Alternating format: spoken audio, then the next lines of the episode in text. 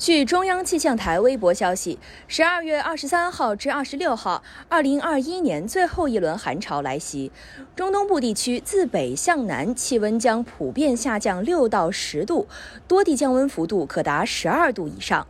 二十七号、二十八号前后。南方地区将出现今年入冬以来最低气温，华北中南部及其以南大部地区将出现雨雪天气，其中贵州、湖南及云南东北部局地还将有冻雨出现。此次降温强度仅次于十一月四号至九号的寒潮天气过程，雨雪天气影响范围虽广，但强度总体不强，且位置偏西。提醒准备出门玩耍的广大群众及本周末即将进行研究生考试的同学们注意保暖。感谢收听羊城晚报广东头条，我是主播于彤颖。